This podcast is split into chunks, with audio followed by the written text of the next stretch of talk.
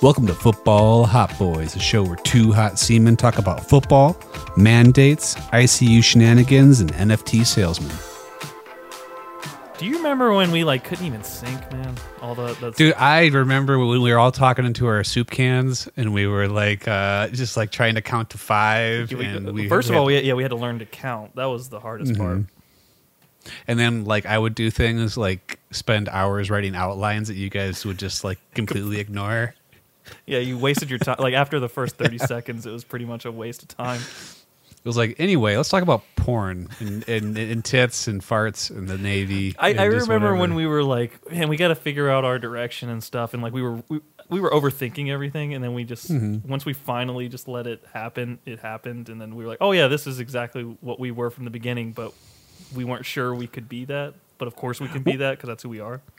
Well, we started the same way um, every podcast uh, that doesn't go anywhere starts, in that a bunch of Midwestern white guys think they're really funny when they're on the couch together, and then they're like, hey, for some reason, other people will want to listen to this. And uh, we then immediately turned around and just removed all of those things from the podcast. Yeah, yeah, that was the anti strategy. Definitely, uh, it, it- I don't Mm-hmm. know. It was good that we did it if you really think about it because we. I, I think I learned a lot from that. I mean, I'm not going to. Oh yeah, most definitely. We learned do not take anything about what we do seriously. 100%, because man. yes, And, and you know, speaking fucking of Daniel Jeremiah. yeah, no, and we, I mean, we don't Yeah. have the connections that you know mm-hmm. paid people get, but like we do mm-hmm. bring something different to the table. You know, our attitude and our mindsets, mm-hmm. and just the the you know the sync that we have with each other. But I don't think anyone should take anything we say seriously, like at all. Absolutely not. Absolutely not. We're we're doing the exact same thing every other jackass is doing. We're just getting buzzed on Sundays and watching football. Hundred percent, And, and Yeah. you know, and we just want to be a part of you know people trying to have fun because we have a lot of fun doing it. So It's the best part of the week, man. Yeah, absolutely. And just to get it out there again, like Yeah. we're jackasses, and um, I just wanted to formally, you know, get it on record and state um, like anything we say, but I'll drop a specific. Like from last week, we we uh, shout out to a certain individual, uh, Damian Woods. Um, we had some stuff to say about um, some of his work, his art. yeah, his art. Yes. And, yeah. And I don't want anyone to be offended by what we say unless you're like Josh McDaniels or uh, Or Jon Gruden. Or Jon Gruden. Or Dan Snyder. yeah, absolutely. Other Hmm. than that, don't take us serious um, because uh, we we crack jokes. That's just what we Yeah. do. Is there, are this show's about making fun of stuff? Hundred percent. We make Yeah, fun, it- we yeah. make fun of each other more than anything. And Mm-hmm, you know, and if you're not a you know a full time listener and you are just like, oh man, these guys are just ripping on this one thing. No, we rip on everything, and that's what makes Yeah. it fun. Uh, you know, we- I, I, I hate that how like into our own ass we've got at the beginning of this show. So I'll, I'll, I'll say this next part. And we can we can move on. To Yeah, some- to please, something yeah. that's not us. Um, I, I do think one of the strengths of this show is we make it very clear when no, we actually fucking hate this. We think this is bad. like like like we we are we we draw that line like very sharply, specifically with like you know Jon Gruden, Absolutely. and Dan Snyder. That's well put. man. Yeah, we, yeah. we, yeah. We, we Yeah. don't we don't hide the actual hate. We make that Mm-hmm. abundantly clear what we actually hate. But anyway, shout out uh, Yeah. to Damien. Um, If you want to get on, man, we would love to talk to you. Uh, we we would, I mean, more than love it. I think it would be great. Um, we could even talk. I know you're not the biggest football watcher, but I mean, we could uh, definitely get you up to speed a little bit. And Neither's Cody. So yeah, yeah. he stumbled his way into a dynasty league and hangs out with us talking football. Doesn't know one Yeah. thing about it. So, Yep, dude, you could, de- yeah, definitely hang with us, man. We would love to have you on, man. So, uh, reach Mm-hmm. out to us anytime if you're interested, brother. Mm-hmm. Hell yeah, man. So uh, speaking of of us, are, are are you excited for your for your mandate with Pete tomorrow? Like, Bro, I've been looking forward to it. All we're doing is we're just going to Men's Wearhouse together, and I've been looking forward to it all week. you're just like, oh, cool. Another dude can just check out my bod. Like he can just he can measure it and and see all the work I've done. It's like, wow, your your arms are big. Thank you. About time someone noticed. Will you measure that again, just to make sure? Make sure. Just ma- ma- make sure, make sure, like really measure it. I wear it tighter than that. No, tighter, tighter, Way probably tighter. tight. I would- Yep. I don't want to be able to breathe. I want to wear like a corset, essentially. I also want to take everyone else's breath away when I walk in. So I want a deep breathing suit. Because it might be my friend's wedding, but it's all about me. I don't know if you know It that. is. Listen, as the lowest body fat percentage of any of the groomsmen. I want to make sure everyone knows. Jesus Christ, who are all those goblins standing next to Jason Tatum up there? Yeah, it's like holy cow, man. It's these four four awful gargoyles and one super hunk. I mean, he's white, but he puts off like an African American persona because of how attractive and muscular he is. okay, we got to a weird spot with it. I like how you made the Jason Tatum ones like fuck. I gotta like back up and correct this. Cause I made a mistake. Let Yes. me let me explain. I meant to say Channing Tatum, But- but I said Jason Tatum and then had to spin that into being accurate. And I think I did it successfully. I, I definitely made it weirder. It was already pretty weird. I'll never admit that mistake, man. I, I will move forward and like bring it. I'll bring it to a, a place that makes sense. I'm not going to say, "Oh no, wrong name, wrong Jason, wrong Tatum or whatever." That- We'll just all agree you look like Channing Tatum and move on. It's fine. Uh, Next subject, Next subject. So are you guys gonna do lunch and or and stuff? dude. Like, I told him day I was, of it. That's what I told him. I was like, dude, if you want to like hang out and watch some hoop after, like, let's fucking do it, man. Like, Mm-hmm. you know, I'm I'm definitely down to watch some ball and have a beer. So, I think, Yeah, fun. it's it, it's weird for him not to have to be at work and dad and then dad and work. Yeah, in a, in a yeah. day, man. Yeah. I'm gonna I'm gonna take full advantage of it. Exactly. Just like on this podcast, we make the most of our Pete time, and Like, it's fucking absolute bangers every time we get the opportunity to take uh, some some Pete time away from those things that you just talked about. I I think what he's doing is Pete's really embracing like the analytical part of this show, where he's Mm-hmm. like, "Hey, I can really get my batting average up if I only show up once a month, and I just fucking pound out some Elden Ring." Slam down a brewski and absolutely fucking murder it, and then disappear into the night again for ninety days. That's like you know at the beginning of uh, you know the season in the NFL. It's like man, he has like six rushing touchdowns, and then if you never give him the ball again, that that total can never go down. You just started off hot and had six rushing touchdowns, and that's what everybody remembers. He's the Sammy Watkins. He's Yeah. Sammy Watkins Yeah. of this podcast, and he does that shit every year. He scores three Who was- touchdowns every time he shows up. and then disappears Yep. until after the bye week. Yep. Till next year. Who was that wide receiver? I think he was a Jags wide receiver, and he showed up in week one. No one knew who he was. He caught three touchdowns. Everyone lost their shit. picked Holy him up on waivers, and then like he disappeared for the rest of the rest of the year. I cannot remember his name. What what like time what not era? Uh, it sure was like twenty fifteen. So Allen Robinson was not was he there? Oh, he was like a rookie or a second year player. Okay. I feel like I know what you're talking about, but I can't Yeah. I can't bring a name to my mind. You know what? I think I'm thinking of the wrong team. Oh really? I think it was the Cowboys. I don't know, man. I'm I'm drawing uh, complete blanks. No, me too, man. We'll have to we'll have to text each other like Yeah, I, I we remember. It. I'll I'll snap awake at at two thirty in the morning. Exactly. That's how it always happens, man. Not when you need it. Yeah, Mm-hmm. No, just not try when to to put make content try to put it. it out of your brain, absolutely, and then it'll come to you. But yeah. Anyway, Pete is Pete's the one pump champ of the show, man. No, he br- when he shows up, he fucking brings it, man. And I uh, I Mm-hmm. love the energy, and he he, he brings he you know he's the he's the guy that's going to play devil's advocate at all times, and that is Mm-hmm. fun. Someday we're gonna have all four of them back on here, and it's gonna Man, be. it's been too long since we've had that. We'll- We'll have to like ske- schedule specifically our mock draft show to have everyone. Yeah, on. that I would like to do. That because I mean that's Yeah. that's for us at the end of the day. I mean, Mm-hmm. that's that's our thing. I I um usually this time of year is when I like I burn out on the mock drafts. It's like okay, I'm done looking at this shit because I'm reading like six a day, and for some reason this year, I don't know if it's because the top of the draft is never the same, mm-hmm. but like I I just keep. I, I, I- I just keep reading them, and specifically, I'm reading like the guys who know stuff over and over again because I'm seeing stuff change all at the same time, and I'm like, Okay, so they obviously know something. Like like the big thing I've seen is Jameson Williams is like he's just Yeah. he just Yeah, rubber band snapped way back up to the front of the draft. Like he's Yeah. going, first round for sure. yeah. It, it looks like he's probably going to be the third guy off the board. I think he's probably jumped Treylon Burks. Is probably what I'm thinking. Who do you think is- number one is? We probably have the same guy. Who think will go one? It's it's pretty much looking like like Drake London. Um, Ooh, see, I, I, I I think it's. I'm not saying that's what I would do. I think yeah, saying, no, like, I mean yeah. we're just yeah. Mm. strictly talking about who we think's going to go. I think I think I think Garrett is going to go one because like he he fits any team. Drake I think Drake London's very specific. Um, I don't think you put Drake London on any team and it just works.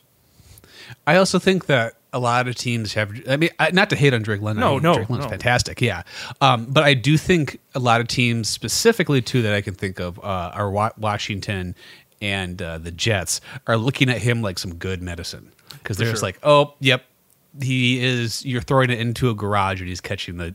You know, catching the ball like those are those are guys to one make Carson Wentz look like he's not Carson Wentz, and look, make Zach Wilson look like he can actually keep the ball in the stadium. So like, I, I have a question for you. It's kind of Yeah. Mm-hmm. a, it's kind of a lazy question because of the comp, but I'm going to ask it anyway. Do you Yep. do you think Drake London is a better prospect than DK Metcalf? That's very interesting. I I still don't fully understand what happened to DK Metcalf through that entire process because you and I fell for it too, where we kind sure. of saw him. It's like, yep, we don't buy it, and I don't, I don't know what what it was. I think it maybe was just the bad taste that those like initial like posing with your shirt off and your two percent body well, fat. We, we were never I- wrong about what we said, though. He was just so goddamn good at the thing that he did that he was able to make up for the deficiencies that we were right about. You know, so I don't. Mm-hmm. It's weird. We weren't wrong, but he was just better than what we thought, man. Well, I, yeah, so to, to, clarify, like we were like really critical. Of, like we think this guy does one thing. He he, he runs straight. Like he's he's a really big ten gid. Is kind of like I, I think the joke we made it, and I think I've made that mistake a lot scouting wide receivers over the years. And I think the thing you have to re- remember is, even if the wide receiver can do everything, a good coach is just going to ask him to do the things he does best. And so it's kind of true for every single pos- prospect that if they're in a decent spot, they're going to be put in a situation where they do that good thing. So if they do something better than anyone else, that counts. That counts. like that's still something that you have to consider. Cuz uh, yeah, cuz like I having said that, I think I think DK Metcalf was probably better. Okay. And that he he just kind of got caught in a weird tornado of stuff and slid down the board. I I, I, like Drake Drake London, but he gets open exactly one way, and that is he's bigger and more physical Correct, than correct. the other guy. Um, DK gets open because he's bigger and physical and faster I mean, than he, the other he guy. might be 0.3 seconds faster in the 40 than Drake London. It's possible. It's a lot.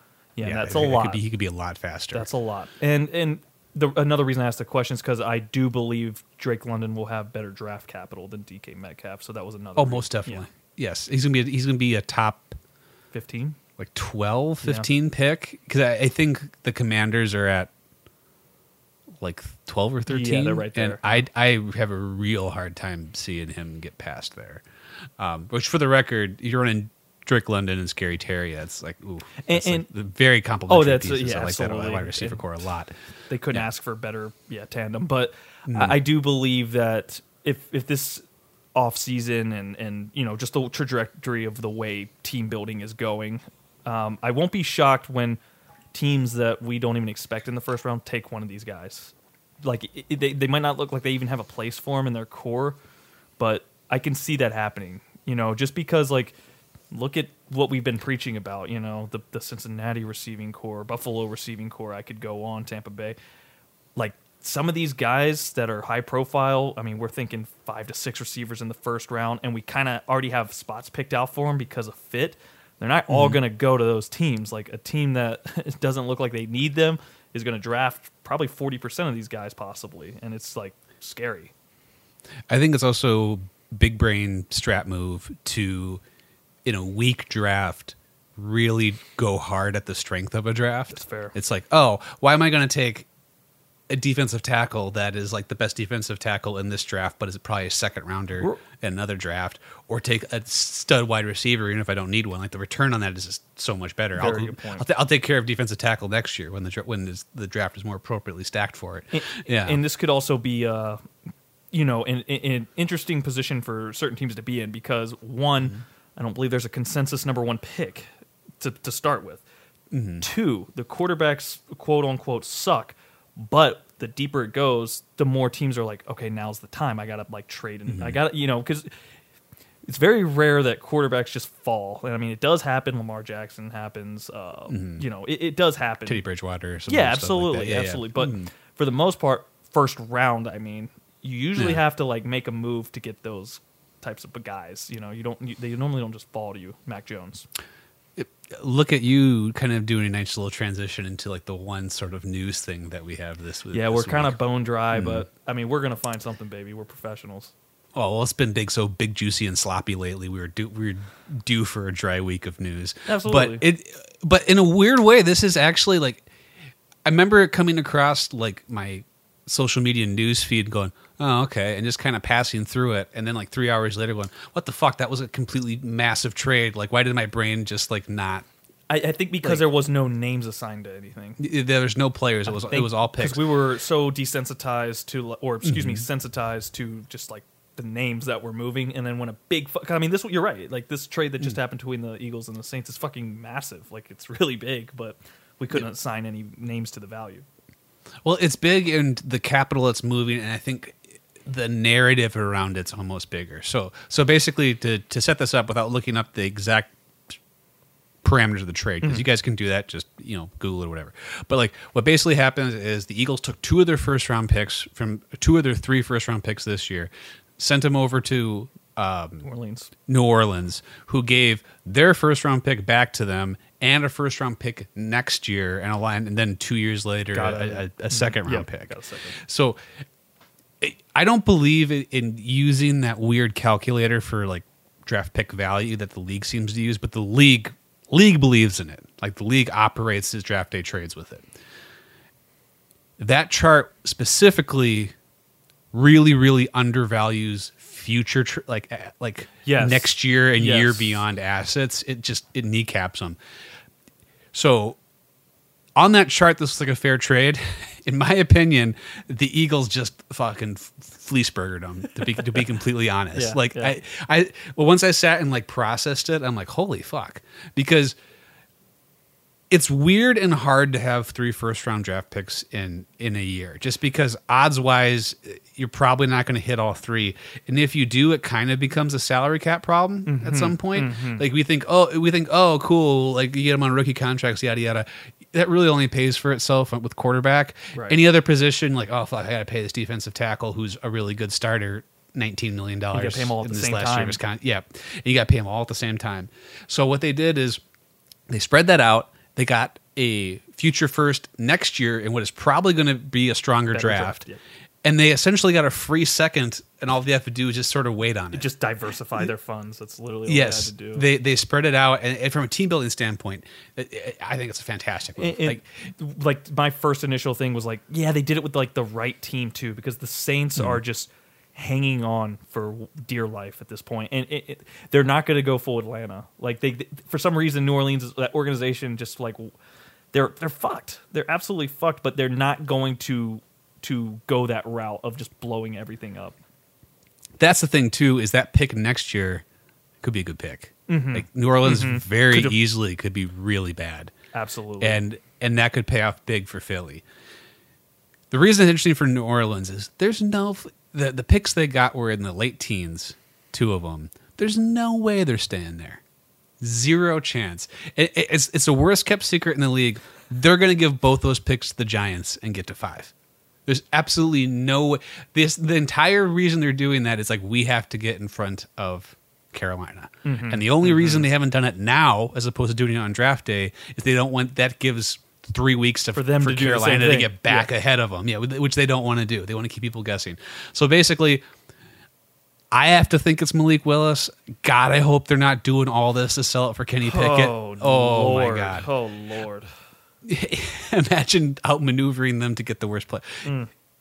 Anyway, um, the Cody curse lives. Um, Carolina is continually fucked and will be nothing but fucked for the remainder until we do uh, Jersey Voodoo. Uh, we, have to, we, have to, we have to figure out a way to use a jersey to remove the curse that Cody put on the Panthers. I love how we figured out they that's the cannot only catch a way. break. That's the only way we can lift curses is by either burning uh, jerseys or purchasing them.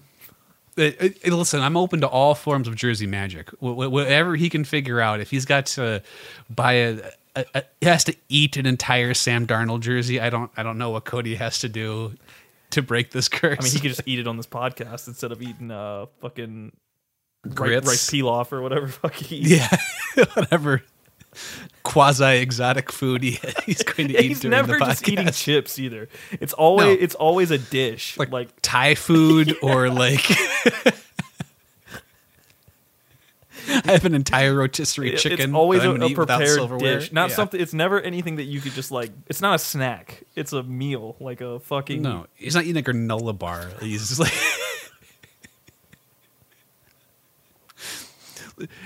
Uh, the you you can set your watch by us in our pre-production meeting going Cody what the fuck are you eating and he's like oh it's just grits like it's not like eggs and grits or anything it's like just a ramekin of grits I don't even know if I've ever eaten like just grits. I don't. I never never my wife loves them they're in the house I've never just like I'm just gonna just go to town on this bowl of Just eat- carbs Yeah, just Like, eat it- grits.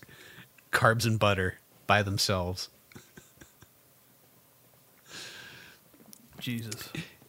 Anyway, so what we learned is for some is um, the New Orleans Saints are committing the greatest sin possible in football and not believing in Jameis Winston. So that was deeply wounding to me, but it's, it's going to at least make the draft day interesting because now we can go ahead and essentially push all those players in the top. And there's a lot, a lot of teams in the top 10 going, oh, great. Now someone's not going to take Kyle Hamilton or Evan Neal. Or it's mm-hmm, like mm-hmm. e- everyone gets a nice little bump back in the, in the prospects they're going after. And I do feel good because that means at least I think Malik Willis is going to get his flowers. Yeah, he'll get Like, his, would- his draft yeah. capital. Yeah. So that's more interesting now. Like this is a big domino. We we talk about what Philly does. Now we talk about what New Orleans does. Now we talk about New Orleans does. Now we got to talk about what cursed Carolina does. Mm-hmm. The Carolina curses.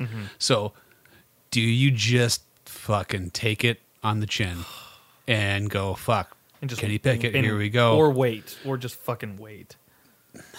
So I, I I tend to think that the the dead men walking there are going to go. I think it's Kenny Pickett just based off like totally probably lies Twitter bullshit that I hear. But I, I mean, kind of consensus on this show. We talked We haven't just we, we haven't discussed this. We kind of feel like Desmond Ridder's probably our second favorite quarterback We- we- in the draft. Yeah, I mean compared to the other guys, but we the thing Yeah. we kind of talked about was Carolina's vision or mold of a quarterback they want, and I mm-hmm. mean it is fucking Kenny. It's- Pickett. it's Pickett. Yeah, I- So I think we'd be a little less brutal on them if they just went Ridder there. It's like fuck, it's your guy. at least you're taking a take him. shot, man. Yeah. Um, but at the same time, I don't feel great about that either way. I, I actually think probably the more prag- the more pragmatic thing to do would just go, fuck it, trade back. Here we go. Let's. I agree. Complete, completely re I agree. reconfigure our draft board and go. Or you sit there and you go, I'm getting to Houston at three, and I'm not gonna fucking play this game. I And think you- those are you- only you- two ways to go. Yeah. Yeah. So, but, but but who knows what they want? I mean, I, I don't hate on. I, I didn't hate on them when they made the Sam Darnold move. I think that was the right move at the time. we were we were both very pro that move. Absolutely. Yeah, and even though they're wrong, so what? It was the right move in my opinion. So like I think the worst thing they can do is just sit there. Um, but I I I'm, I'm just I just don't trust anything that they're going to do. I, I it's I, I don't have any reason to. Just because like man, that defense is flawed and the off they got like problems offensively when they shouldn't, but they do. Um, they they whiffed on Terrace Marshall. Christian McCaffrey has not seen the field in two years, basically. You know, DJ Moore is a stud, but that he's not. He's a very specific receiver, so like he, he's not gonna like carry you. No, offi- I'm not taking any shots. I I love DJ Moore, but he's not. And then you have no quarterback. Like, man, Yeah, it's so you remember that first Matt Rhule draft where he took eight defensive players, Yes, yes. and we were all like, up. "Oh, that's kind of cool." Like, and, and there were some good, uh, like, don't get me wrong, Jeremy Chinn and Brian Burns are hits in that. Love Jeremy Like- Chinn. Yeah, great player, Yes. man. Great safety. Yeah. Yes. So I, I, there was some good stuff done there, but it's just like that was their load. They blew it all in their first year, and they have not been able to circle around and sort of get any sort of identity through the draft. Like the infrastructure of that team is like really, really flawed. Like all the ugly parts, that offensive line, like they do nothing but make wrong moves mm-hmm. when it comes to like building up that offensive line. Mm-hmm. And same with the sexy parts of their deal. Like, They cannot build a front that can stop anyone rushing. That since Luke, like I mean, Shaq Thompson's a nice player, but he's not a foundational piece. He's a complementary piece. He's And, like, complimentary to Luke Kuechly. Yeah. Yes, exactly. Like you, you need someone there to do the dirty work. They have all these athletes and no like like White middle linebackers that can just yeah. Well, they're tackles the- and yeah, they're all flash no fundamentals in a weird way. Like yeah, so absolutely. it's- That's what I'm. I mean, it's Yeah. it's always like you know we make fun a lot of those those white linebackers, but like they're super essential and necessary. They're not. ath- Mm-hmm. yeah. It's like this team needs Blake Martinez. that's like, what in I. the Oh worst my fucking god, way. that was literally the fucking name I was about to say, man. Like they- they need like they need Blake. The dude will never uh, cause a turnover or make a splash play, but he's gonna he's gonna like do the the routine shit. Well, they're like kind of the opposite of the Packers defense. The Packers defense is literally built out of, entirely out of three star recruits and just everyone who just goes and does the one thing they do all day. Yeah. like they're all working in a fucking coal mine. Like that. that that's exactly what. They need Hey, they need some know- guys like that. Yeah. Well, in a weird way, that they're they're built like a college team, Hmm. where it's just like, which is I think a Matt Rhule, definitely a Matt Rhule fingerprint thing, where Hmm. it's just like they they went to the went to every high school and got the fastest, tallest kid and put him on Yeah, the team. right, right, right. it's like we'll figure out what they're going to play later. He's an athlete, man. We'll make it work. Yeah. So I, I you know that's maybe a disconnect. Uh, you know, in general, I'm I'm for those college to pro moves, but I, I got to admit the track record on him is Not great. bad and getting worse, man. Like it- Jim Harbaugh is the last one that hit, and that was what 2015, 15, something yeah, like that. yeah. So we haven't had a dude stick in a while, and the failures years. have been ugly. Mm. Yeah, you're right, man. Mm-hmm. I mean, we just we saw the worst one, man. Yeah, Urban Meyer, man. Most beautiful fucking fire. I'm glad he came. and- Lit up the night left. sky. Yeah, absolutely, man. What a ride! What a fun fucking ride, man. Yeah, man, it's great. Sorry, sorry, Jags fans. Don't worry. You got that that chunky coal mine guy now. Run. you- Absolutely, You, you, you made the Absolutely. move, man. Yep, yep. The right move, not the sexy move. That's exactly what they needed, man. They went all they went all sex appeal with Urban, and then now it's time to go the exact opposite, and they did it. And they're going to first overall. They're going to take that guy again. They're just going to take a fucking yeoman uh, with, with with Hutchinson, man. So that team might get an identity. uh, Other than overpaying Christian Kirk, which is not an identity. That's that what I mean. I'm still not convinced that they're going to be any good, man. Unfortunately, they're not. They're not going to be any good. They're not going to be any good. I think we said a bunch of positive shit about them last year too, and then they they, they turned into the, the Urban Meyer fire, but Urban Fire, but Urban Fire. sounds like a burning city. But I think that's like what it means when you. yes, exactly. It doesn't sound like it is that. Oh man. So um, Oh. to kind of double back, we were Mm-hmm. before we started the show, we were like, man, let's talk some receivers today. So I kind of Mm. want to go down that some more. Okay. Um, I listened to a guy. I can't think of his name, so I won't drop him, obviously. But he said something that I wanted to run by you because I thought it was super mm-hmm. interesting. And now this is strictly fantasy here. Sorry to transition listeners, mm-hmm. but he said something that it- it- it's real football, but how it translates to fantasy. He basically said when you're looking for a fantasy, you know, receiver to just all you want them to do is score fantasy points. There is something that real NFL receivers do at the best ones that hurts them in fantasy. And I'm like, where the fuck is this guy going with this? And he told me when you look at their 40 time, if they're too fast, do not draft them. and I was like, God, like he's like, you want them to be fast, just not like track. Too You don't want to be like track level fast. You don't want them to outrun their hamstring string like John Ross. did. You want you don't want to see that like four three eight mark. You want to be like four four two. Like you know, you want to be fast, but not not too fast. I thought that was So super interesting. So Tyquan Thornton falls off my draft board. too fast, man. I, I, I, I- when you said that, I immediately pulled up like my my rankings Uh-huh. for the receivers, and I'm like, okay, where do I, I'm like, oh, good. Uh, Tyquan Thornton is 17, so I feel right, like I feel gotta wor- you I feel gotta worry about that. okay. Don't I don't that. gotta correct him. Um, the one guy that I well, and that's interesting because there's a lot of really fast guys at the top of this There are board now. there are. A lot of there's one one two three i'm looking there's three four three guys in the top six players That's blazing At the That's position. blazing. that is about as fast as human beings can get so who able it? Is it football is Jameson Williams? Uh, i'm gonna count jameson williams but he didn't run yeah, I know he didn't but I- run. i, know i know, oh, fast. he might be the Yes. fastest. James uh, Chris Olave was really quick. chris olave ran 4-3 and so did garrett wilson Garrett Wilson was fast, of course. Yeah. So, what I will say is, I know the bona fides as far as the football player side of thing are there on Garrett Wilson and Chris mm-hmm, Olave. Like, mm-hmm. I'm not worried. I understand I what know- he's saying. Yeah, I because like because it's like I also am skeptical of Calvin Austin. Like, you Yeah. don't you don't. And, and to be Jameson Williams kind of fits that bill, man. Like he's not he's, he's definitely not as a sure thing as the other two. I don't believe. especially because of his injury Yep. and his frame Yep, and the fact slight. that he's 6'2 and doesn't play like he's 6'2 at all No.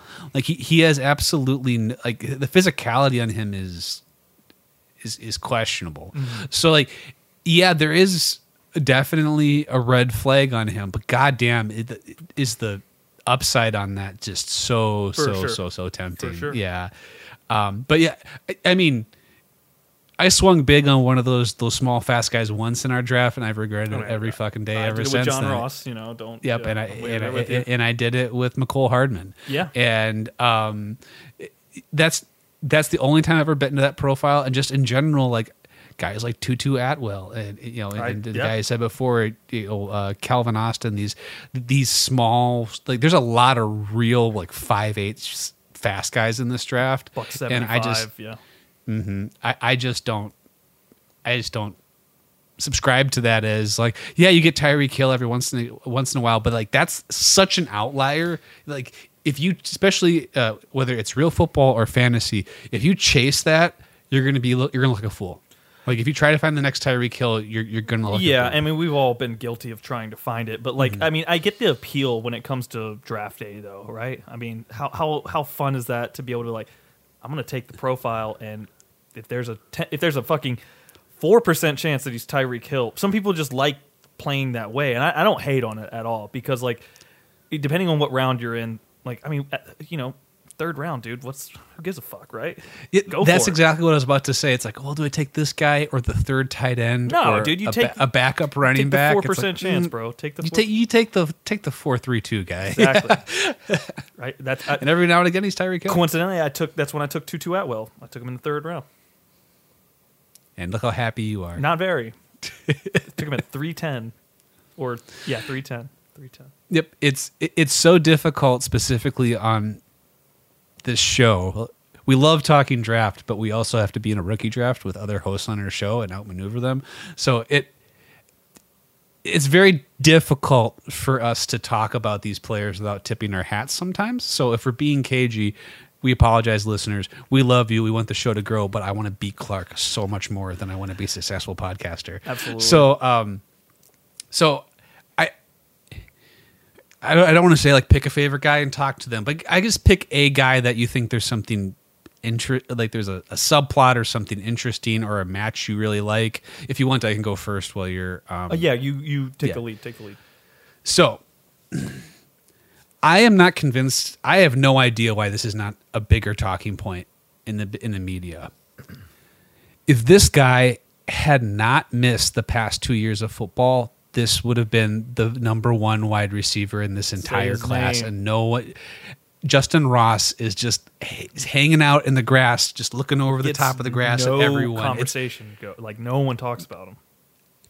Which the only thing I could think of is that his medical is just completely fried. Gotta be. I It's mean, burnt, right? It's a burnt meadow. Gotta Yeah. be. To, to to sort of anyone who's not plugged in on Justyn Ross, like just to kind of give you like a very brief summary. As a freshman, this dude was on the like national championship, yeah, Trevor Lawrence Clemson's- led yep. uh, national championship team. What he did in that national championship game was maybe the most dominant game I've ever seen a college wide receiver have. He looked like fucking Randy Moss. Like he's just a shade under six four. He's like 210 and he's just all football player. Like he, he he's not a track guy playing football. Dude's all football player. He's me at the point of the attack. He's big, he's physical, he's fast, he runs good routes. Like he's you can't build a better prospect in a lab. Anyway, he hasn't played in 2 years cuz he just keeps getting hurt and they're like neck injuries. They're not like, "Oh, I pulled my hamstring or I tore my Achilles." Like the, there's shit that has ended careers before.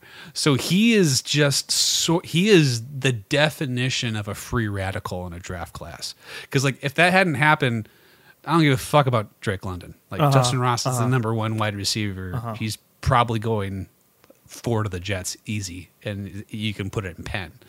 But he, what is already interesting class to have something so wild floating in there is, super interesting.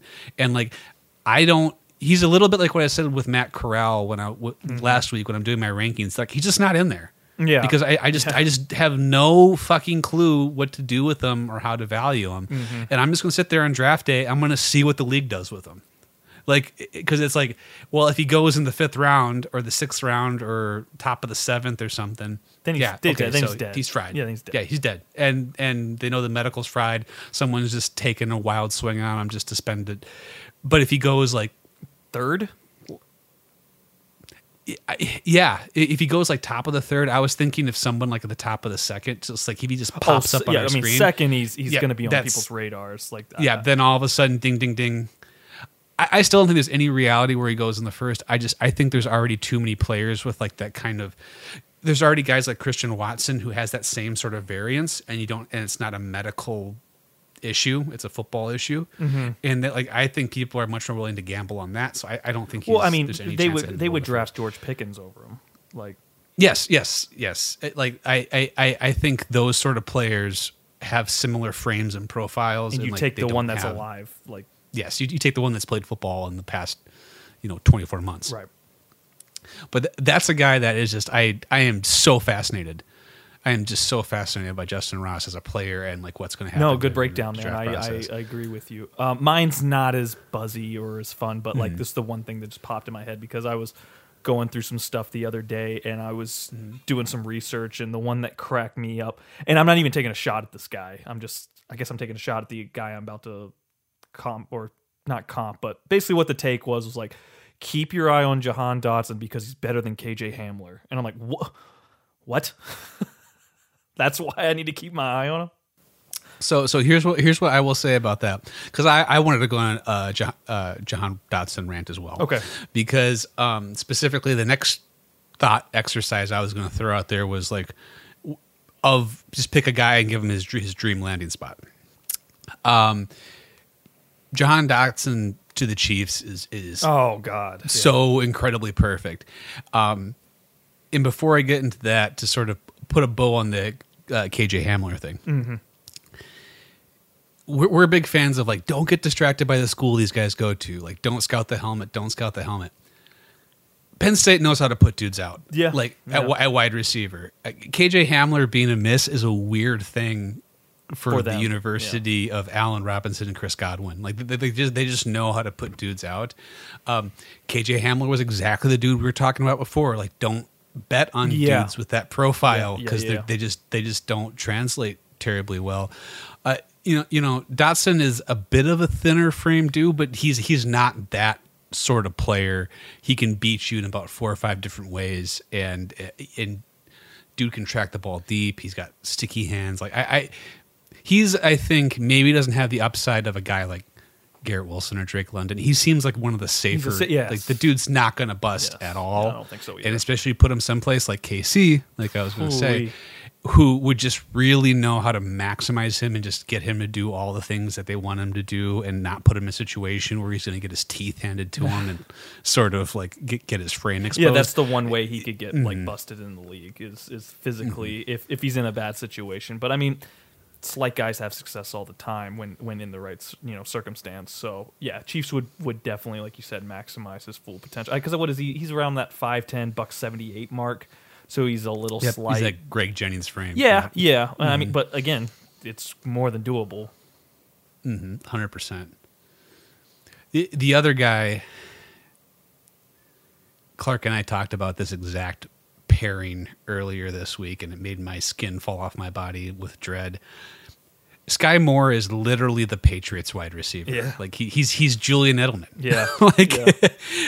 um he, the Patriots who are just have made an entire existence out of overdrafting people that they just that fit various profiles yeah. It scares the fuck out of me that they're just going to take him and just destroy all of his fantasy value because no one can just completely nuke a wide receiver's them, fantasy man. value the way that New England did. Yeah, that, that's I mean that's their mo at this point, man. I mean, it, unfortunately, it would whoever I feel like they are going to take a receiver, and whoever they take, it's just like man, it's it's almost like the dead zone, man.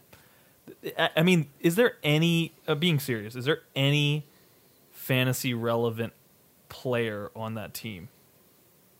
Uh, I think Mac Jones and like Superflex and stuff. Yeah, probably, I mean, I, yeah, I guess I meant more skill position. Sorry about yeah, like not quarterback.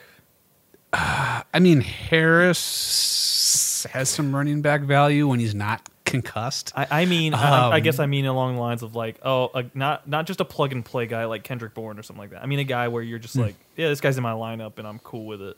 No, No way. absolutely not. No I mean, Hunter Henry, but like tight ends are so soupy anyway. I'm not. Oh, yeah, it could be anyone. Boned up over it. Yeah, yeah, yeah.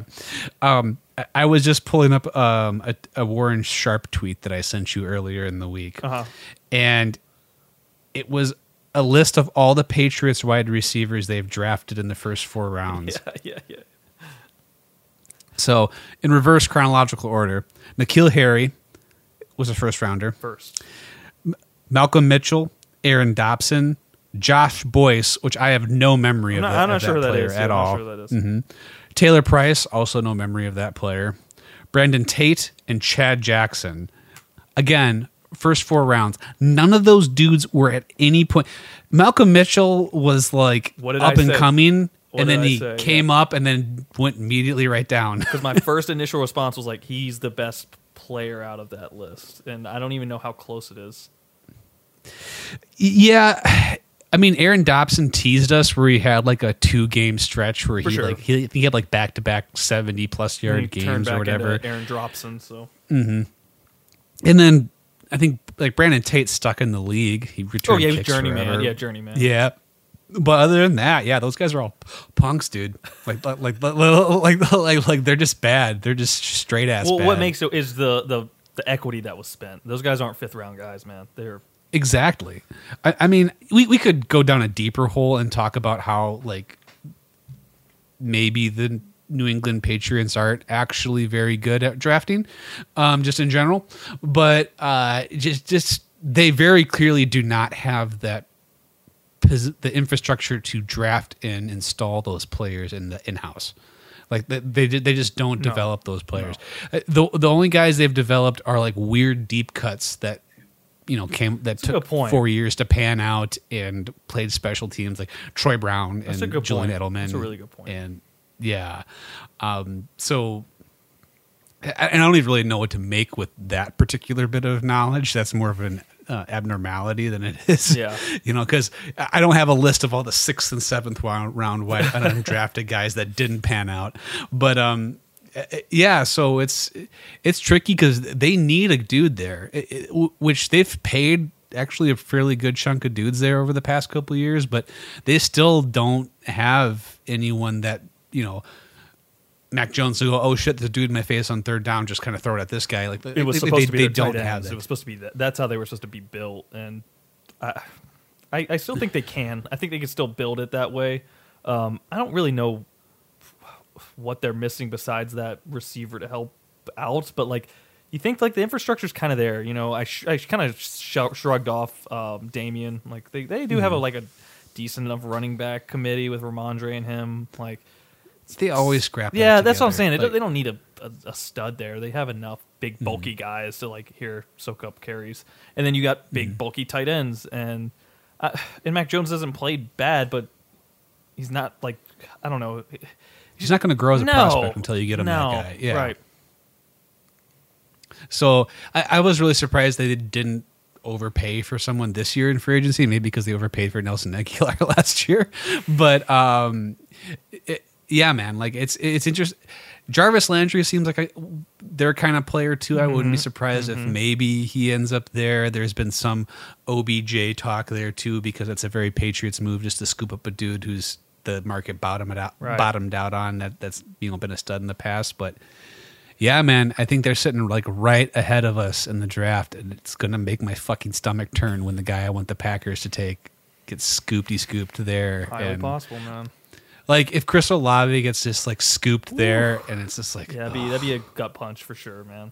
yeah, because like that's exactly what the Packers need, and and also he's one of my favorite players in the draft, and just to see him burned like that, like, oh. Mm-hmm.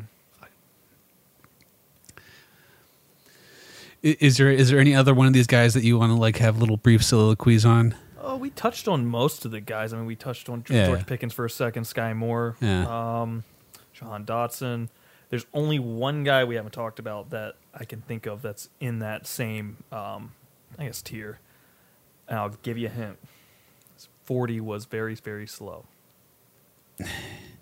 Well, the, so depends on how many varies you put on there. That could qualify for two guys, but um, I think David Bell's probably the guy that you're talking about because he used two two varies. 100%. Um, yeah, dude, I, I've never been so shook by a forty time. It's weird because like I I watch him and I'm like I don't see that. yeah, but but I, I never would have dreamed he would run that time. Like, that's the most shocking part about it.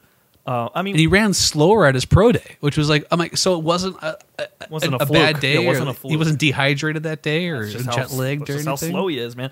And you know, I'm not going to try to defend it, like because it's it's slow. But we have Mm-hmm. seen successful receivers run slow 40 times. Uh, Mm-hmm. I mean, you just talked about one. Jarvis Landry comes to mind, um, Mm-hmm. where he was not a guy that went on sp- to, that ever went won on speed. So it is it is do but like the good thing is kind of like what you touched on a little bit is when I watched David Bell, I didn't even know he was slow. Yes. And and he's great after the catch. Right. So he's good when he has the ball and he has to beat dudes with his athleticism. which which And he- that that doesn't get talked about enough. They just say Hmm. slow and then move on. It's like no, the dude's a fucking athlete, man, like through and through. and he's one of the most open dudes when you're watching tape. Like he, he's never like catching stuff in traffic or like barely separated or catching stuff bouncing. You know who else has helmets. that? You know, I, I was actually I said it every week. Cooper Kupp. He has he had like sometimes receivers just have that where they're just open and, and, like you can't fully quantify what they do to make that happen. Mm-hmm. And Cooper Kupp's one of them. Yeah. So and I, I I posted on our Twitter. Go to our Twitter and it's uh I want to credit the guy's name, so I actually pulled it up here. Uh, Doug Farrar, who writes for USA Today, did an awesome breakdown of each of the top 16. He just drew a random line, the top 16 wide receivers in the draft, and he does. I'm so sick of like these like fly by night dickheads that just like will like write up players and then just post them. Like, if you're gonna write up guys and talk about their game, put fucking clips in the Yeah, goddamn to article. support your- like, your argument. Yes. So Farrar does that. So he'll he'll he, he- he'll say he'll break the player down and then provide little clips for each example, and. So, so go ahead and, ch- and, and check that out, and, and like all this David Bell stuff is like, yeah, the dude, dude is getting separation, and then he he circles back and goes like, "This is what I was talking about when I was talking about Garrett Wilson gets caught up at the line, and when I'm talking about, um, you, you know, Jahan Dotson can get caught up at the line. They're they're great route runners, but if you get Got to get off that you know, break. yeah, yeah. yeah, if you have a six three long arm cornerback, congrats, you, you're stuck. And he goes, David Bell can get off those guys. Like he may not get open like the other guys, but like he can he can win in ways other guys can't. Nice. So, so so that's definitely something to consider with him. I do think he is like just barely a tick, but like he's the top of the next tier as far as those guys are. Uh, I, I don't think he's in the running for the first round. I I, I just don't think he is. No, I, I mean, just, yeah, the, forty time. It, yeah, it can't be ignored. that. It just can't be Yeah. Mm-hmm. ignored. Unfortunately, we have to take it at face value. Like it, it sucks, but it is what it is at this point, man. We we we have to take that information and roll with it too. You know, well, we can watch all the tape and we're defending him as much as we can, but like. That, that, at the end of the day, that's slow. like that's just, Yeah, yeah. That's at at the NFL. Every the slow corners are gonna Correct. gonna gobble you up. Correct. And and, that, and like you said, man, like he might be getting off the break on on most college corners, but now they know he's slow. So what can they do? They can put those, like you said, those bigger elite corners that might not have the the speed, but they have the coverage and the and the length. And it's like everybody's ma- like there's only a few people in the NFL that you can't match up. You know, and he's gonna be somebody Mm-hmm. that you can fucking match up. It's just reality. Also, he played in the Big Ten, which is a much less vertical football space than the NFL is. Yeah. The NFL is, a vertical game; it just is. So, like, he's going to be a little bit underclassed there. So, I think he's. While when I rank him, he's probably at the top of that tier, Okay. that second tier. I think the league is probably going to put him more to the middle or the bottom of that second tier. I don't think he's a. I I don't think he's like a day three pick. I don't. I, if he wasn't taken in the late second, early third, I would be So, shocked. so to get an idea of your, Yeah. so obviously your Yeah. tier, your number one tier is probably the big three, right? I mean that that's got to be. So it's Garrett. Well, I, I kind of expanded that to basically the first round guys. So like it- so for first round, early second, sort of. now I see what a you're big saying. beefy So you're tier. saying Yeah, after the first round, he's he's one of the top. Okay, Yeah, he's he's the for that middle to late second sort of tier. I I- I think he's he's ahead of dudes like Christian you, you know. Watkins. Yeah, well, yeah, yeah, yeah. He, I, I think he's he's just probably ahead of Christian Watkins and like guys like he's better than Jalen Tur- like Tolbert and Oh, Calvin Austin. yeah, and, yeah, like, yeah, yeah. John John Metchie and stuff like that. Like I I, I, I think he's I, think I have him as a better player than those guys. Right. But yeah, so so that's where he, where where he kind of falls in, Okay, okay. at least on my board. But um, any other of these guys you wanna you, you wanna touch on? Uh, I think we fucking gave the gauntlet, man. Like on most of these guys, I can't. No, Yeah, no one's I, coming to mind. I guess the only guy whose name didn't come out of our mouths, if we're talking about slow guys for a second, is um, I think four or five being declared as slow for Treylon Burks. I think is hilarious, funny hilarious, because he's also two, he's two David Bells. I- and I- the fact that he runs. I told you that like his they knocked him because people he didn't do as well as people wanted him to do at the combine. That's why he's getting Yeah. knocked right now. Because he wasn't DK Metcalf, and it's like people people are knocking him because he didn't like. He still had a great combine, in my opinion. Like he did. And he's also he's like 15 pounds heavier than every single one of those dudes. Like, he has, dude. He has the shit we talk about, dude. Like he has the frame. I mean, you, you remember? Mm-hmm. You remember? I think it was last year when I went on that rant where like, yeah, I just look at CeeDee Lamb, uh, or two years ago, and I'm like, Mm-hmm. yeah, CeeDee Lamb has an NFL frame. He'll fill out. Like you could just, and Treylon Yeah. Burks is already filled. Like he, he he's he's a he's an XL uh, CeeDee Lamb. I Yeah, mean, yeah. is what he is. Correct. Because like if you look around the league and you look at these elite receivers, it, it, it kind of is like one A and one B as far as like the same frame. of it's how like either 100. percent six six one one ninety or you're six three two ten, and it's like like those are the two The shapes. two that- sizes, right? yeah, that, that they come in, man. Uh, it, you can go like, oh, Jaylen Waddles, and but those guys are weird outliers. There's not like a class of No. receivers built like that. He's his own thing. So, mhm. I, I'm not saying he's a perfect prospect. I understand why he got kind of leapfrogged by by you know Drake London and Garrett and Garrett Wilson and stuff. But at the same time, like just to, I, I hate that he's slow, and I I really really hate the mocks putting him to Dallas. It makes me want to throw I up that. in my mouth and other people's mouths. that, like man. it's, I, and, and if he's there, he will go there because he's a Razorback and fucking Crypt Keeper. He can't pass on that. That's his shit, alma man. mater. Yeah, you he cannot pass that shit up, man. No fucking way. So NFL, dear NFL, draft him free gets there for God. as a fan, anyone, I don't even give a shit. Just get in front of Dallas so that we don't have to like see one of my favorite players in this draft go to some place that I deeply hate, and and that is just run in the weirdest dumb backwards Death Star way that you could possibly run a fucking organization.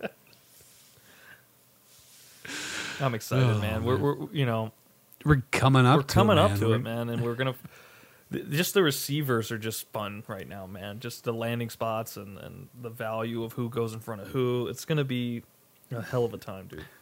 I, I haven't seen a draft like this with wide receivers because every single one is a, has a different silhouette. Like there's Yeah. there's there's like one elite version of every sort of shape Build, yeah. of a wide Yeah. receiver, and but eh, but eh, but some there's only one of them. like there's only one Drake London. Like Mm-hmm. like you, you got to get that one.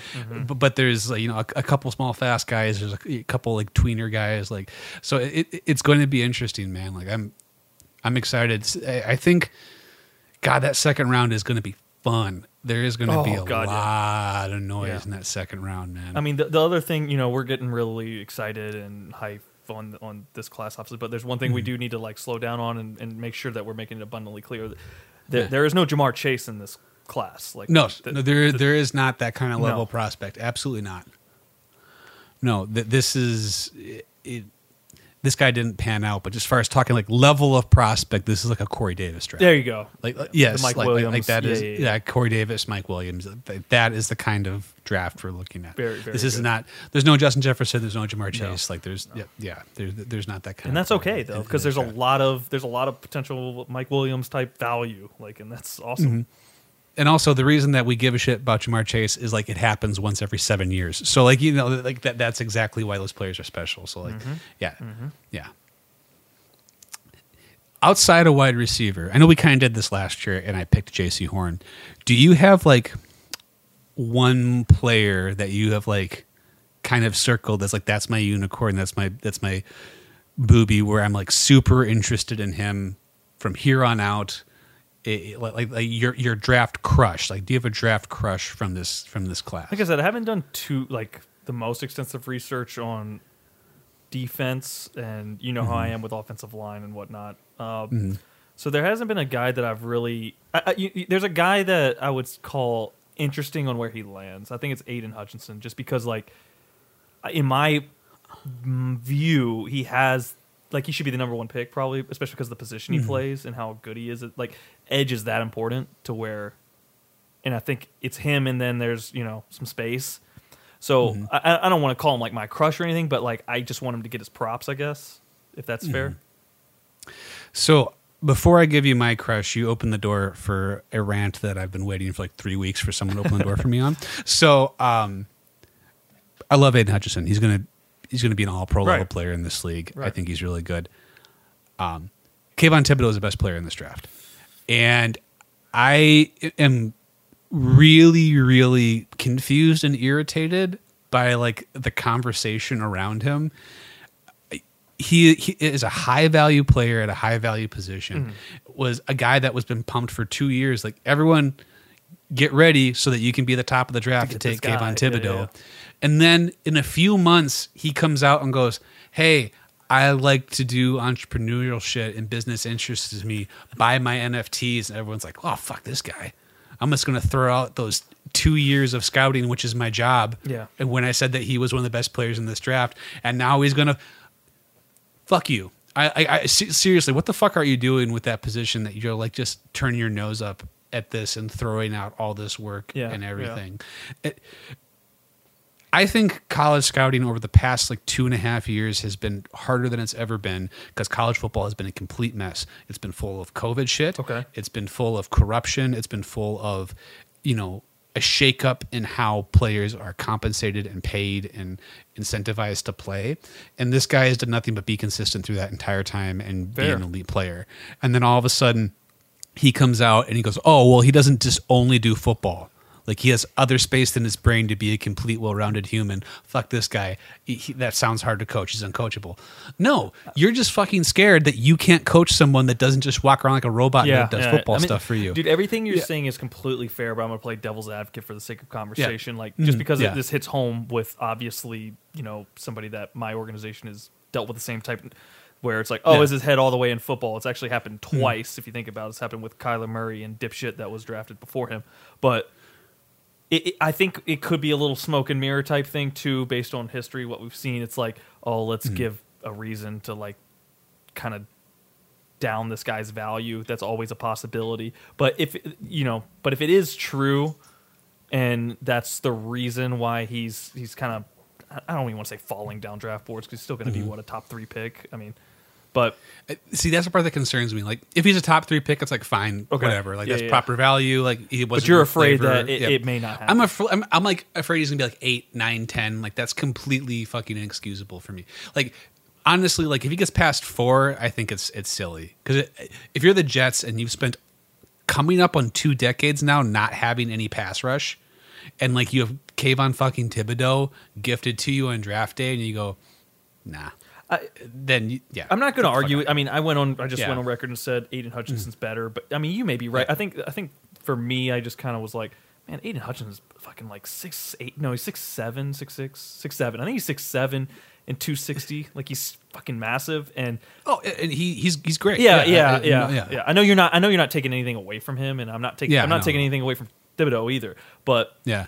it, I just back to your point. If that's the reason, like why, if if somebody like got paid to scout edge rushers, right, Mm-hmm. and they're like, oh, I'll take this guy because of everything you just said. Good lord, Mm-hmm. is that lazy work? Like, holy fuck, that's terrible. It, th- it, it's so dumb. It, it- it's like he. I don't remember the last time where I've seen like the Discord, to use a term that is it makes my eyes roll, but like has overthought something so hard. Mm, And I think we say see this occasionally. I don't know if it's if it's because talking about the draft has become such an industry that you like just have to find shit to talk It about. is, and that, But- that's kind of why I went on my devil's advocate rant. Is because that's, that's Yeah. Mm-hmm. always a possibility, man. That's always a fucking possibility.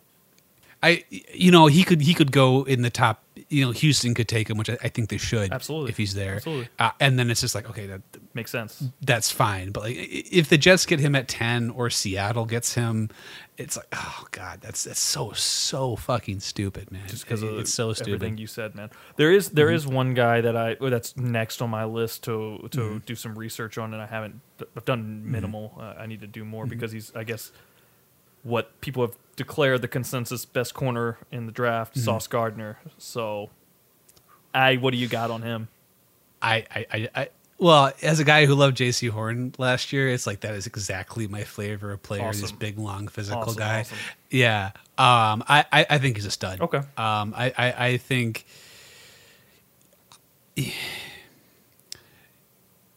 I, I, I think. So I will say, as much as I love Jaycee Horn last year, Patrick Surtain was was Better. Was better, better. prospect Yeah. and should have gone ahead of him. Correct. I have a hard time saying this because I've seen Patrick Surtain Jr. now play in the league now, so like it's so hard to separate that. I, I think Sauce Gardner's probably a little bit better prospect. I knew that's what you were than- about to say, man. Wow. th- than Surtain, but, but- because but it's so hard because we've seen Surtain play in the league yeah. and we know he's really Yeah, good. yeah. But uh, I, I I I just think that that Sauce is probably a little better. Damn. Um, I think Sauce is kind of more interesting to talk about when compared to, to Derek Stingley, who's another dude Mm-hmm. that like I really want to go on a you're overthinking him rant as well because when we saw it last time we saw him play football, he was maybe the best cornerback prospect we've ever seen, and it was on one of the best college football teams we've ever seen. Mm-hmm. Um, and then they threw the same thing. I'm like, I don't know how much he loves football. I'm like, motherfucker, God, that shit gets all, all that shit that I just said about how college football was a big old pile of junk for three years that you had to sift through Yeah. was times 10 specifically for LSU, which was a bigger mess than anywhere else in the world. And of all the dudes that didn't love football there, the guy who was running the program was probably number one of them. but at, the only difference is, and the reason that I, I kind of have to back off that with him is there's, again, medical shit yeah, yeah. where okay. like feet are hard because you have to stand on them all the time. So if your foot is fucked up, it's kind of be hard to heal. And as a cornerback, you, I mean, as offensive lineman, you can kind of yeah. I mean, uh, have a peg leg at least yeah, not, a little bit. Yeah, but at least Yeah. he's not 300 pounds too. You know what I That's mean? true. That's true. But it, so I, I can, if you are discounting Derek Stingley because he has medical concerns that you buy You can into, get behind that. Cool. Yeah, you can get behind Yes. If you're discounting him because you have like football concerns or character concerns about him, I will direct you to my Kayvon Thibodeaux rant from fucking four minutes ago. Um, so of those two, like it's, I think Sauce is is a better player because they're close talent wise and he's healthy, Got it. Got and it, but that's it. different. Um, however, you're gonna have to take Sauce like Early, early, early, early. Four to Yeah, yeah, seven? yeah, yeah. you. I've seen Stingley all the way back at twelve, and goddamn, do I love that! Ooh, Yeah, I mean that's I- that's further back than Jaycee Horn. I mean, Yeah, that's yeah, that's the thing. I, I also saw one one guy was mocking. I think it was one of the guys that um Mina Kimes had on. I, I can't remember where exactly I heard it, but he's like, if you're the Jets, just take Sauce at four and Stingley at ten, and then never worry about that position for ten years. like, and I'm like, that's that's actually super interesting, man. I would kind of like to see NFL teams do that. Yeah. Specifically, one that I root for this year with wide receiver. But uh, I, I think that's. I mean, we saw we what Carolina did, where they took all defensive players. Like, I, I think some teams are more willing to do stuff like that. Yeah. But it would be kind of interesting to see it done and see it work. D- does the Hmm. the problem that you were talking about earlier, as far as paydays, does that does that kind of weigh into that type of uh, philosophy at all? You think? Yeah, I mean, I, I think from when just I was talking about that, I think that's more like the volume of picks that you were doing it with. For sure. I yeah, I, I think if you're going to stay there and take good picks, that you should just take the best player. Yeah, I mean, if you sort itself out in the back. if you have the yeah. picks, what does it matter what the position is? You got to pay good players. Mm-hmm. But I guess what made me ask that question is because if you're the Patriots, you just don't pay either of them anyway. So Yeah, but then you go out and you pay some fucking out Nelson Agholor all this money, but you don't pay your in-house guys. I, I don't ask me to explain that move. I have never, I have not understood anything that front office has done in almost two decades. So like I, yeah, I got nothing. yeah, yeah. other than getting like paying the bare minimum toll to get Randy Moss, nothing else they've done has made any sense. Which was like more than a luxury. I mean, he literally Yeah. was that was the NFL's fault. That, Yeah. I, I'm not. I'm not going to give New England credit. No. That was the NFL's fault for letting that happen. Right. Because that was specifically the Packers' fault, who were in that conversation and said, "Ooh, I can't go higher than a fourth. That's not going to do it." Fuck that's crazy, bro. Crazy, crazy. Ted crazy. Thompson. It's like, oh, I didn't. I didn't draft him, so fuck this. Get that out of here. No, what was that? Was that Mike Sure? No, that was Ted Thompson. That was Ted Thompson. sounds like it was Ted So- Thompson, man. That's a very Ted Thompson Exactly. thing. Real quick before we move off, I guess Okay. on the draft, I didn't get to say my draft crush.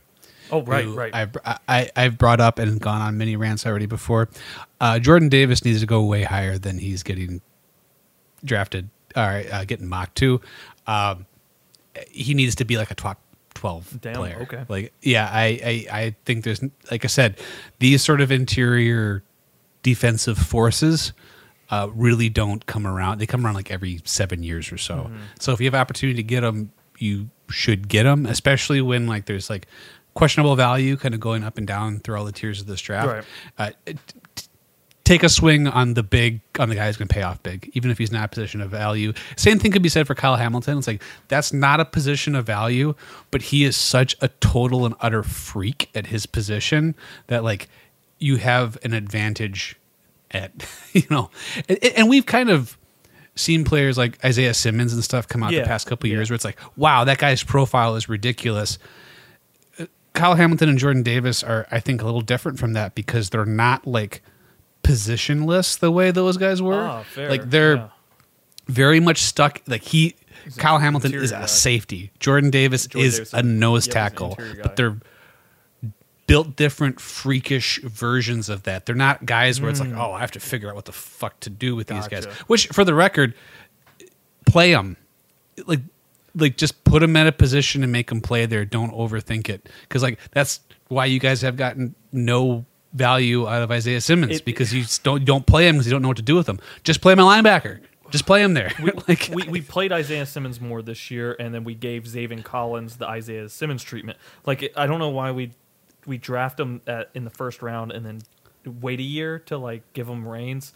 Um, I think I think what it is is that our organization in particular is like, oh, we're good, or they you know we think we're good, and then they're like, we can't afford these mistakes with these guys on the field, so we're just gonna play it safe. I was like, no, those guys are what make you good. Like that's why you we thought we were good. You know,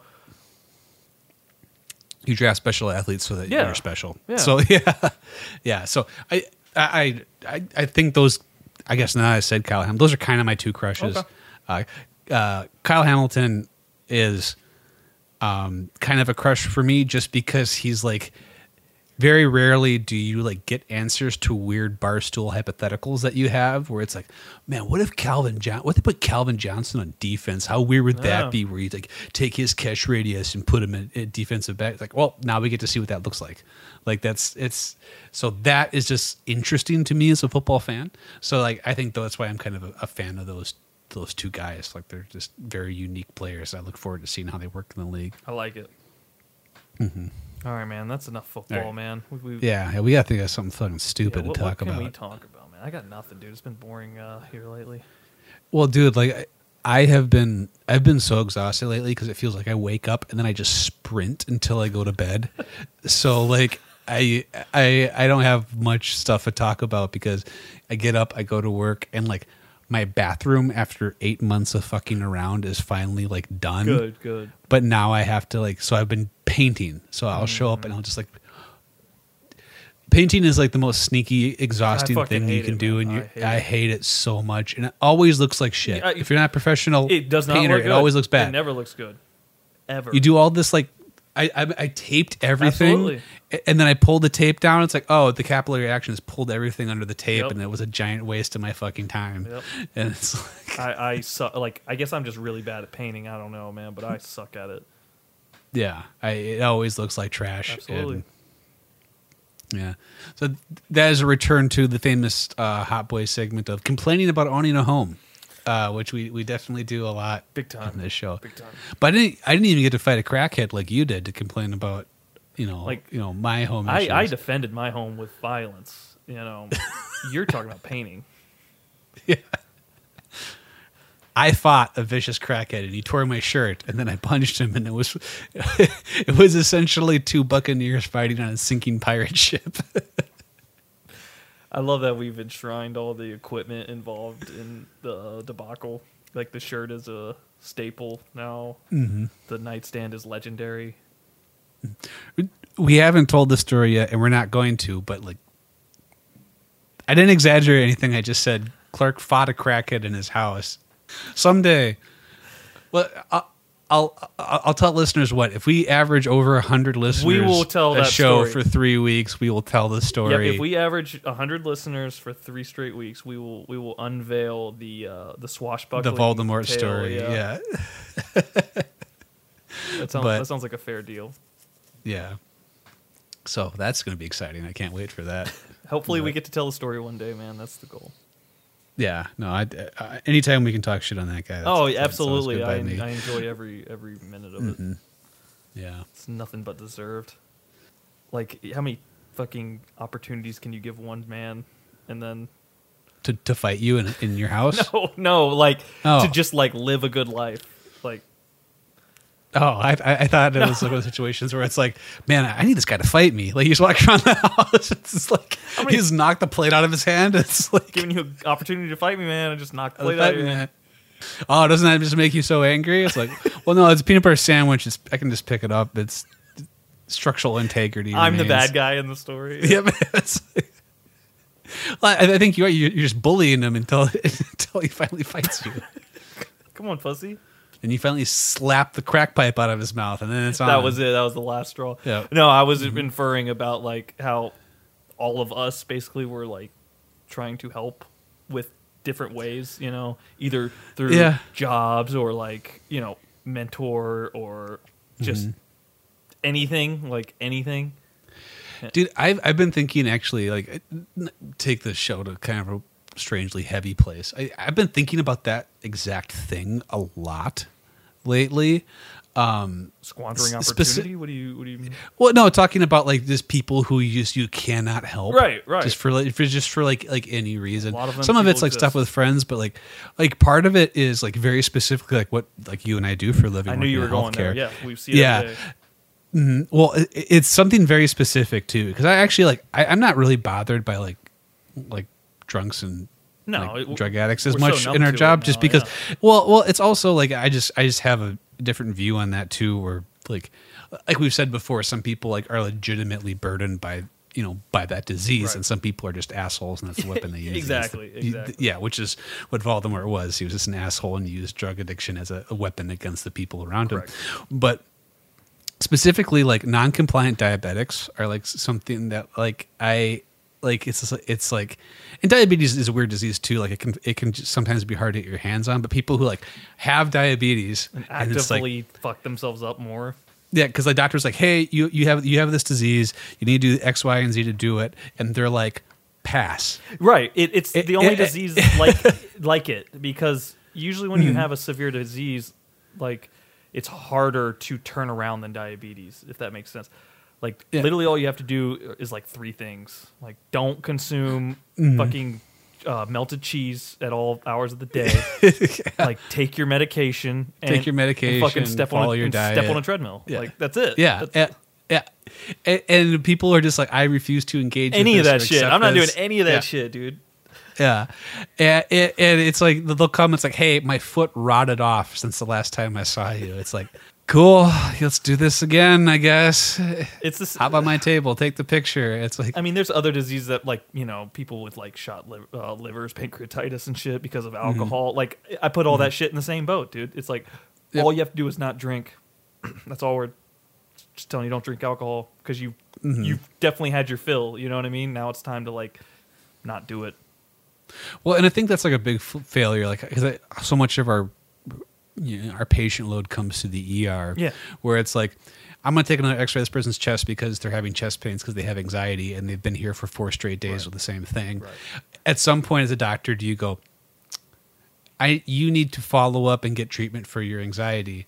Or do you just keep like, oh, you're not having a heart attack, go home, and it's like, like yeah, it, yeah, at some point you have to like roll like what's actually wrong with this person and do what you're doing. No, you, you not when when not, Yeah. not when it's an emergency room or an emergency department philosophy. Like the way the emergency department works is, what are you here? yeah, for? make sure you're not dying. Yeah, home. what Yep, are you yep. Mm-hmm. here for? I don't care about all the under underlying shit. What is your primary concern for stepping in this fucking door today? Like, Mm. what is it? Cool, we're gonna take care of that. And by take care of that, I mean take a picture of you Mm. and then send you home. So um, to lighten it up, I'll tell this story. When I was back at the VA and I was working third shift, I went down to take this chest X-ray, and uh, the doctor was like, "Like, let me sneak in before you get the chest X-ray." And I can hear, listen to him talking to the patient. And this is the VA, mind you, so it's it's just character city. Um, so he goes, "Hey, I, I'm Doctor. S- What what's what's my nuts? Uh, what what brings you in to see me today?" He's like, "Well, my CPAP machine is broken, so I need to be admitted so that I can use your CPAP machine and I can go to sleep." And the doctor was, "What?" He was like, "Yeah, my CPAP machine is broken, so I need to be admitted so I can actually sleep here." And the doctor goes, I've been doing medicine for 30 years, and that's the stupidest reason I've ever heard anyone come into the ER for. This guy right here is going to take your chest x ray, and then I'm going to send you home. and I came in, I took the chest x ray. and he had something the wrong doctor, with him, didn't he? The doctor looks at his chest and goes, Fuck, I have to admit him. Because like, he was just like, his lungs were, were fucked up. Um, it was because he was smokes crack because like he was Right. he was one of those guys that like he shows up, he gets his you know benefits money I, and this is not me commenting on the system it's this guy specifically um, would get his benefits money and he would smoke it up Immediately, and then yeah. When he was out of that money he would check himself in the hospital and sleep until the, the check, until he got his next check. Yeah, again not commenting on that system this guy specifically did that and um, so we'd, we'd see him all the fucking time but like th- that doctor was so mad like it's it's like the maddest i've seen someone on the clock in a hospital before just Eh. mad that there was something wrong with a patient. Like, well and, and just like it, it's such a colossal eat shit where it's just like it's like i I postured in front of this guy, told this guy what's what. About time And someone in this guy's life told can't up. stand by it's it, like, man. fuck, I can't follow Yep. through with it because I actually have to save this guy's life Right. because he's just fried his lungs with crack smoke. and I remember I saw that dude later that day because I went I, I went through the the ICU to do the rounds in the morning, and that dude was passed the fuck out, and he was like upside down on his bed. And like, it's like his feet was on his pillow, and like his head was hanging off the edge of the bed. And I'm he's like, hibernating for no like one else- two weeks, dude. In the fucking ICU. IC, we're in an ICU, and this dude is sleeping like he's like he's passed out on He's, buddy's couch. he's the man. only It's guy like- that's like not got a vent on or like, Yeah, that's like- halfway out the door. ICU is a fucking somber Oh, place if you've ever been in horrible. one. It's It's horrible. it's it's a bleak, bleak. Like the lights are low. It's deathly quiet. Like it, it, it's a weird place to be. And this guy is upside fucking down on this bed, just like feet in the air, kicking. Catching like it some was, Z's. And happened to like wake him up at like four thirty in the morning, turn him around, take another chest X-ray. Flip him upside down, take another picture of him. And that's the thing when you work in healthcare. Anytime you have one of those patients, your shift will begin to like rotate around them. Like mm-hmm. you will just keep like everything you do will be Start and finish with that around guy. that patient. We'll start and finish with that guy. Like it, it never fails. No. Anytime you have one of those guys there, like mm-hmm. they, they will they will become the black hole of, of your shift. Well, what's wrong with me, doc? Well, you got all this crack smoke in your lungs here. It's it's like- really this is all bad. All this is bad. oh mm. man. That's the funny. That's the funniest thing that's ever happened in the ICU. The second funniest thing that's ever happened in that ICU is when that student hit me with the portable machine, the portable X-ray machine. It almost ripped your Achilles like a band aid. I, I'm not going to describe what a portable X-ray machine looks like. It's a heavy piece of equipment that has a little cliff exactly at Achilles height. Oh, perfect it. Specifically designed to clip people and knock them over. Um, and uh, we were passing through the ICU on the way to a different department to use it. Um, a student hit me. I released a loud screaming sound, A squeal. as one does a, a large a squeal yes, very loud squeal. which I will, in my defense, is something that happens when a large piece of equipment clips your Achilles tendon to anyone. And I fell in the middle of an ICU. And my good friend Clark, who was working that shift with me, also fell in the ICU because he was laughing so hard. Again, remember somber place, squealing man, laughing man. Completely ridiculous scene I always like for a hospital. all, all the stories we tell are usually just me laughing, and like I always try. to, At something happening to yeah, me. uh, yeah, usually at your expense, and it was always at the most inappropriate places and times. Like because everything in a hospital is inappropriate except for hospital shit but it's also where people work Right. and people need to laugh and to vent and so like for sure. Again anyone listening to this that works in healthcare like understands like you- like, like you need these weird moments to sort of nuts. pull you You'll up absolutely nuts. yeah especially over the past two years man like the past two years have just been been, been so bleak uh, to work in that like you need someone to get their achilles tore off their bones sometimes bad in the as it sounds, shift, it's man. fucking true. yeah it, shit picks you up sometimes i know we tell a lot of va stories on this show we've been doing this show for two years and i feel like we at least have one per episode i want to confirm to everyone listening we're not even close No. to the bottom of the bag Not even close, man. The amount of Like- stories are bottomless, like fucking Red Robin French fries, man. They're, they are Yeah. never ending. the, the the goofy the goofy shit of being in the military combined with the goofy shit of, of working in healthcare was I, I will sometimes just sit and think about it, I'm like how the fuck was any of that real Right. like it, Right. it, now that you're when you're in the military like you it just becomes what you do every day and like you kind of just like Accept it. accept it and follow it and you get out of the military and you're around like civilians and like jobs and you go what the fuck were we doing for two years man? Like that or for excuse me four years? Like that was just completely wild man. Oh jesus christ. That was fun. Uh, join us next week and hopefully we'll have a higher count of uh, hot boys. Pete is uh, fighting crime uh, out doing all things he is always doing except uh, being here. And cody's sick. So everyone get on twitter and tell cody to uh, get better or man up or whatever. Call him pussy. Get on the internet and call another grown man a pussy. I know you guys can do that. I know you guys have it in you. I believe in you. All right, so do that until next week. Uh, and also, stay hot out there, boys and girls. Peace. See you next time.